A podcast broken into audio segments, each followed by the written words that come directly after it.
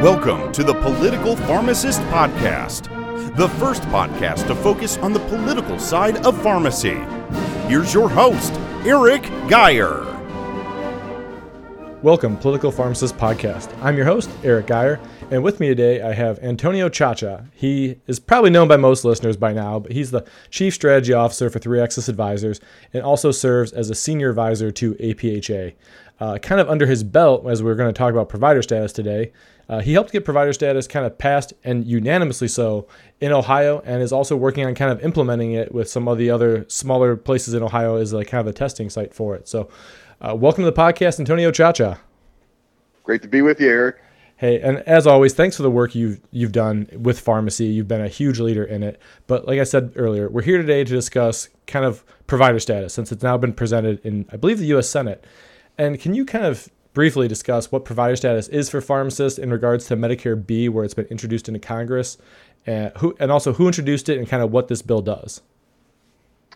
So when we when we talk about provider status, there's a lot of different lenses with which some look at it, but the way that I view provider status is the ability to be, to be compensated for services that you render to a patient.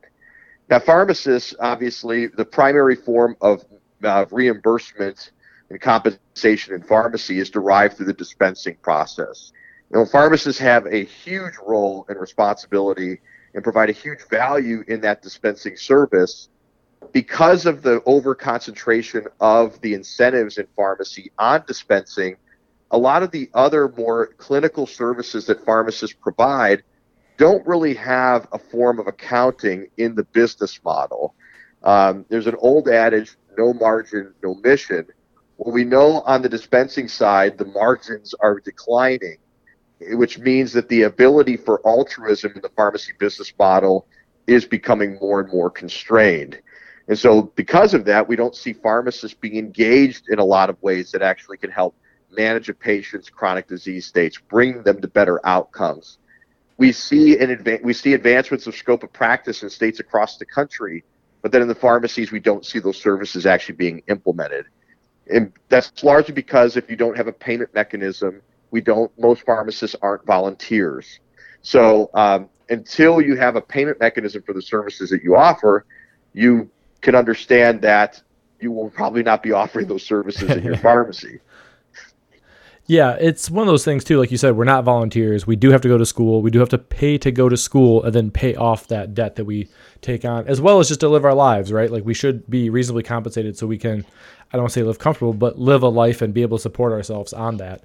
Uh, so again, that's kind of why provider status is so big, is we can start expanding on some of that. I think that's that's huge because we are seeing, like you said, movement in states to ask us to do more, but we're not seeing the compensation that follows it. And that's huge.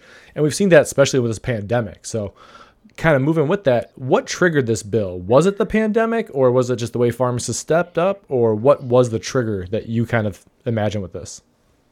So, I mean, far, I would argue that provider status is long overdue, and I think most pharmacists would agree with that. The problem is, is that pharmacy has never been one of the sexier or shiny objects in Congress. Yeah. You know, most people get elected to deal with gun control, abortion, and things like that.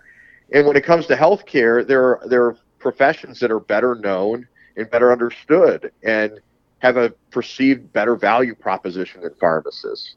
You know, most people think of pharmacists as just dispensers, you know, pill counters. We obviously know that that's not the case, but those are the perception issues the, the, the profession has faced what makes this unique is that you know pharmacists have, have really stood up um, and delivered during the pandemic. People are looking at pharmacy differently. Additionally, you're seeing a lot of issues with inequity in healthcare, a lot of underserved communities that don't have access to this, a lot of the services that exist in some of the wealthier communities. Provider status provides a mechanism with which we can incent more investment in services in underserved communities. And then, and then lastly, we're seeing more and more momentum at the state level. More states are recognizing pharmacists as providers. And so it is not as foreign of a concept as it was even just four years ago. So, in many regards, we should have already had it, but it does feel like provider status is a time that's come. Yeah, and you know, to that point too, exactly what you're saying about us not being recognized. I still to this day have people walk up to my counter and go, "I know you're not a doctor, but I'm like, well, I'm not a doctor of medicine, but I'm a doctor of pharmacy, and there's a lot of overlap in in that field, if you will." And many times when I'm talking to nurse practitioners, they're calling me, asking me kind of either what to prescribe or what to change, or they'll just tell me, yeah, whatever you want to change it to, that's fine. And they have that inherent level of trust because they know that I am able and well educated enough to be able to make those decisions to help them take care of their patients. So I totally agree with you on that. And I think that's just another shining example. And it is interesting that, you know, gun control does affect a lot of people, but healthcare affects every single American at some point. So I think that it's one of those things that might not be sexy, but it literally impacts every single person. So it does have to be talked about to some level. The Agreed. other the other thing that you kind of mentioned there was you know, we've seen individual states pass provider status. Our home state of Ohio did it. You've been a huge reason that it did. And what are some of the early results or things that you can kind of talk about that we're seeing here from pharmacists who are practicing using provider status to their fullest level of education? Well, it, it's it's been the most rewarding thing I've been able to do is, is be involved in the implementation of provider status uh, in Ohio. We've had a great team with Stu Beatty, Miriam Shaw-Heda, and Michael Murphy, uh, where we're actually working with pharmacists that are interacting and engaged with Medicaid managed care plans. You know, so Eric, you know, I mean, I've been an authoritative side for managed care plans for a long time because yep. of some of the stuff on the PBM side. So the ability for us to actually work collaboratively is quite foreign to me, and it's it's been inspiring.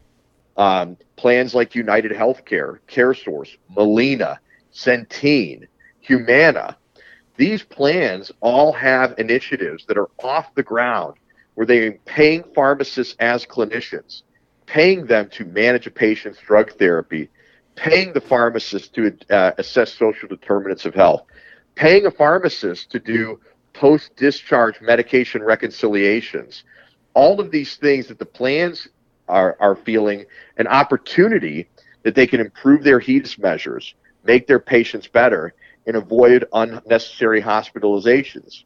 So these aren't just, you know, PGY 617 pharmacists.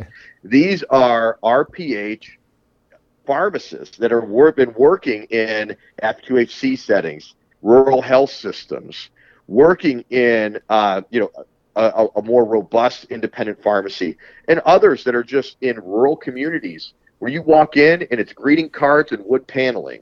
These pharmacists, you know, have never had this these types of expectations above uh, for them, and it didn't take a residency in order for them to figure out how to actually help make these patients better.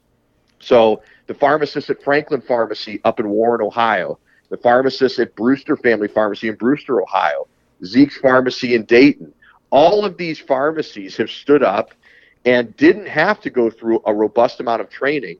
All they needed were new expectations and new incentives where they're actually paid in a way where they can start pivoting their business model. And the plans, they had the first sip of Kool Aid, then they came back for seconds of the Kool Aid, and now we're getting to the point where they're starting to say, hey, you know what? We need some gallons and kegs of Kool Aid. And I think that's huge because obviously they wouldn't be doing this if they weren't getting either better outcomes and or saving money or both and exactly what you're saying and what i've heard specifically from zeke's pharmacy on a, the recent ohio pharmacists association meeting is they're really putting out some amazing measures that are improving people's lives with it, whether it be adherence changing things, whatever whatever specifically it is that they're doing. I don't want to go too much. That's a whole nother episode. But they're really impacting people in a positive way. And you know, even not in Ohio, we've seen people, and I've mentioned this a few times, like Victoria Reinhardt's down in Florida, where she's working with a paramedicine group, essentially acting as a provider, even though she's not getting paid for it a whole bunch with the way their program was set up. She did get grants, but they showed huge financial savings with this for what is like a I don't know, hundred to one return on the investment, something crazy like that, where you're able to actually go in there and, and impact people, save money, keep them out of ERs. And we all know too that there's a shortage of medical doctors in the US, right? Whether it be primary care, whether it be ER, whatever it is, there's a general shortage of them. Even cardi- uh, thoracic surgeons, uh, there's a shortage of. And yes, nurse practitioners have stepped up, but why wouldn't we want to use somebody who has a doctorate level education in managing medicine or managing their medications, whatever you term you want to use, who knows the person, who sees them often, and who has super open availability. Like, why would you not employ that to drive down costs? And that's kind of what you were hitting at, if I understood correctly, right? Absolutely. You got patients that are walking in, sometimes picking up 10, 12, 15, 20 medications every month. And you have a six to eight year doctorate level healthcare professional that is standing, you know, six, ten feet away from that patient on a month by month basis. You have an opportunity to engage that patient. Now they could do a number of things. They could, you know, assess their A1C. They can just have a conversation, any of those things. But the hardest thing to do sometimes is actually get a patient to engage with a provider because it's, a, it's largely inconvenience for them. Yep. So here you have 12 opportunities if they're getting monthly refills for you to make an engagement with that patient. So the health plans, I think, while they didn't understand the value proposition of pharmacy, when you boiled it down to just that sim- simple of a level, you have a doctor, a pharmacy standing there. Do you want them to just pass the pills and say, see you next month? Or do you want to do something more with that? And so for provider status at the federal level in Medicare, now we see an opportunity to actually engage seniors who have more compelling needs than a lot of the patients that are coming into the pharmacy. So this is where this represents a huge opportunity to fill care gaps that exist today. And for the pharmacists out there, and one thing I always am cognizant of, and Eric, I know this is top of mind for you and me, you know, in our home state of Ohio, we know that there's a lot of workplace condition issues right now. Yes, that you know, just came out. are being, yep, they're being stretched to the brink. And pharmacists, eh, I'm sure a pharmacist is sitting there who's working, slaving away at, at you know, an XYZ pharmacy right now is saying, oh my God, provider status is going to be more stuff for me to do. The thing I will say is, yes, it will be more things for you to do, but the benefit here is that we're actually evaluating the outcome of the patient under provider status. So if you're understaffed and overworked, you're not going to help a patient. Provider status provides the incentives for businesses to start deploying pharmacists in new ways, and the only ways that to do that is typically through an actual longitudinal relationship with the patient where you're actually sitting down with them, spending time with them, and assessing their needs and helping bring them to goal. Until we start moving incentives or pivoting those incentives into the care and the outcome of the patient, it's just going to be fill more and fill faster. So it adds some accountability through incentive design to actually start changing the pharmacy practice model. That's exciting.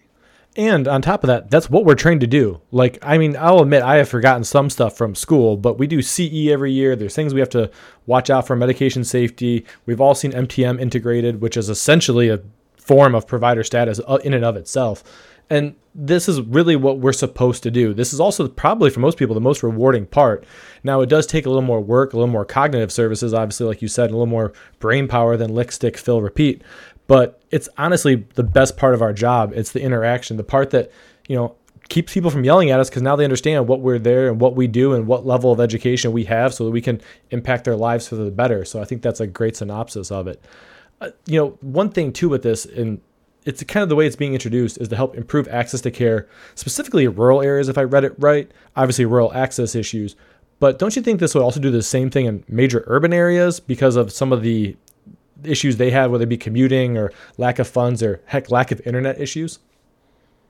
So the House bill that was introduced, it is the underserved. It's in underserved areas, and that is a term of art federally. So underserved does not necessarily mean rural. Uh, there are underserved parts of urban areas as well. If you look at maps, it was funny. I was looking at this when we were looking at COVID nineteen vaccine distributions and actually, well, there was a map that was making its around, making its way around social media that was showing vaccine access in Akron, Ohio. And it put the pharmacies on a map and then overlaid demographics information about the populations. And you could see very clearly a very densely populated uh, part of part of Akron, where there's a lot of poor uh, and disadvantaged uh, members, li- uh, individuals living there there was sparse pharmacy access relative to other areas around Akron. And that's true in cities across the country. So any area that is designated as quote underserved by the federal government would be empowered to start deploying pharmacists in new innovative ways. That's going to help because obviously it increases the incentives for those pharmacies to start offering services. But if you take just one step forward on that, understand that these areas have not been historically well invested in with healthcare infrastructure, pharmacy included. When you create new revenue opportunities for pharmacy businesses in those areas, well, now you're starting to incent more infrastructure build up in those underserved communities. So it's exciting in that it hopefully will help achieve some balance and health equity because you're putting incentives in places where today they just don't exist.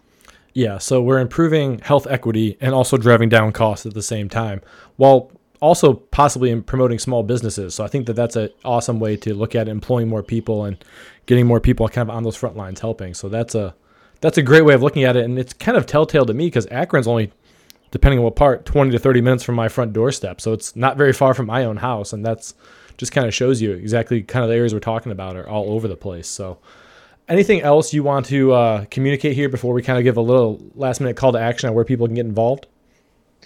You know, I, the, I hear from pharmacists a lot that they, they're frustrated with the with the profession they live in because the industry that within it within they're they're situated, they say it's all about money. It's all about money.